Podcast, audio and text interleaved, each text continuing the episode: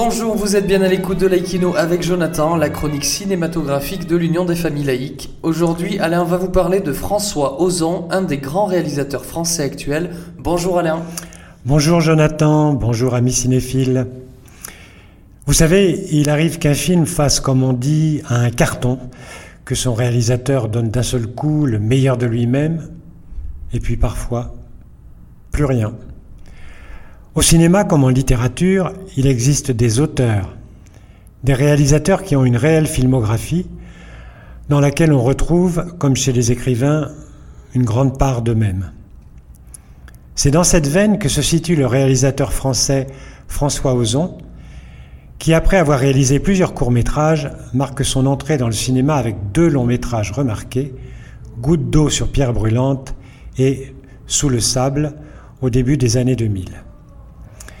S'en suivent plus d'une vingtaine de films où il va prouver son grand talent en visitant des thèmes très divers, allant de la comédie au drame, en passant par le film historique, le film intimiste, le film d'actualité et même la comédie musicale. Je vous invite à consulter sa filmographie qui est vraiment très riche.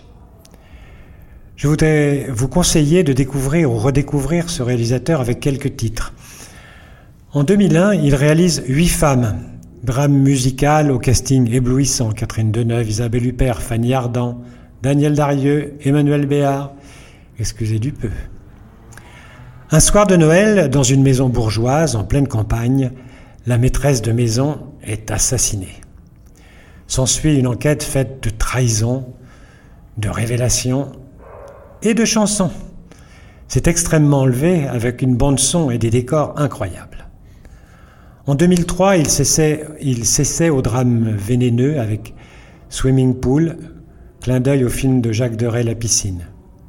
Charlotte Rampling et Ludivine Sagné vont se livrer à des jeux dangereux dans une villa écrasée de soleil. C'est plein de sensualité, cette sensualité qui a la marque de François Ozon. En 2010, changement de, de registre, c'est Potiche, d'après la pièce de Barry et Grédy, où Catherine Deneuve reprend le rôle de Jacqueline Maillan au théâtre. C'est une comédie vraiment très drôle sur le sexisme et la lutte des classes. C'est jouissif. Pour Dans la maison, sorti en 2012, on assiste à un jeu pervers entre un jeune homme narcissique et son professeur de français, interprété, par Fabrice Lucchini. C'est troublant. En 2016, il réalise France, qui est pour moi un de ses plus beaux films. C'est un drame puissant, tourné en noir et blanc, où Ozon lève peu à peu un coin de voile sur une histoire d'amour absolument bouleversante, tout en nous perdant sans cesse vers de nouvelles pistes. Salut l'artiste. En 2018, c'est avec Grâce à Dieu qu'il déclenche une bronca de la part de l'Église catholique. En effet, il s'inspire de faits réels pour nous narrer le combat judiciaire mené par des victimes d'abus sexuels sur mineurs dans l'Église.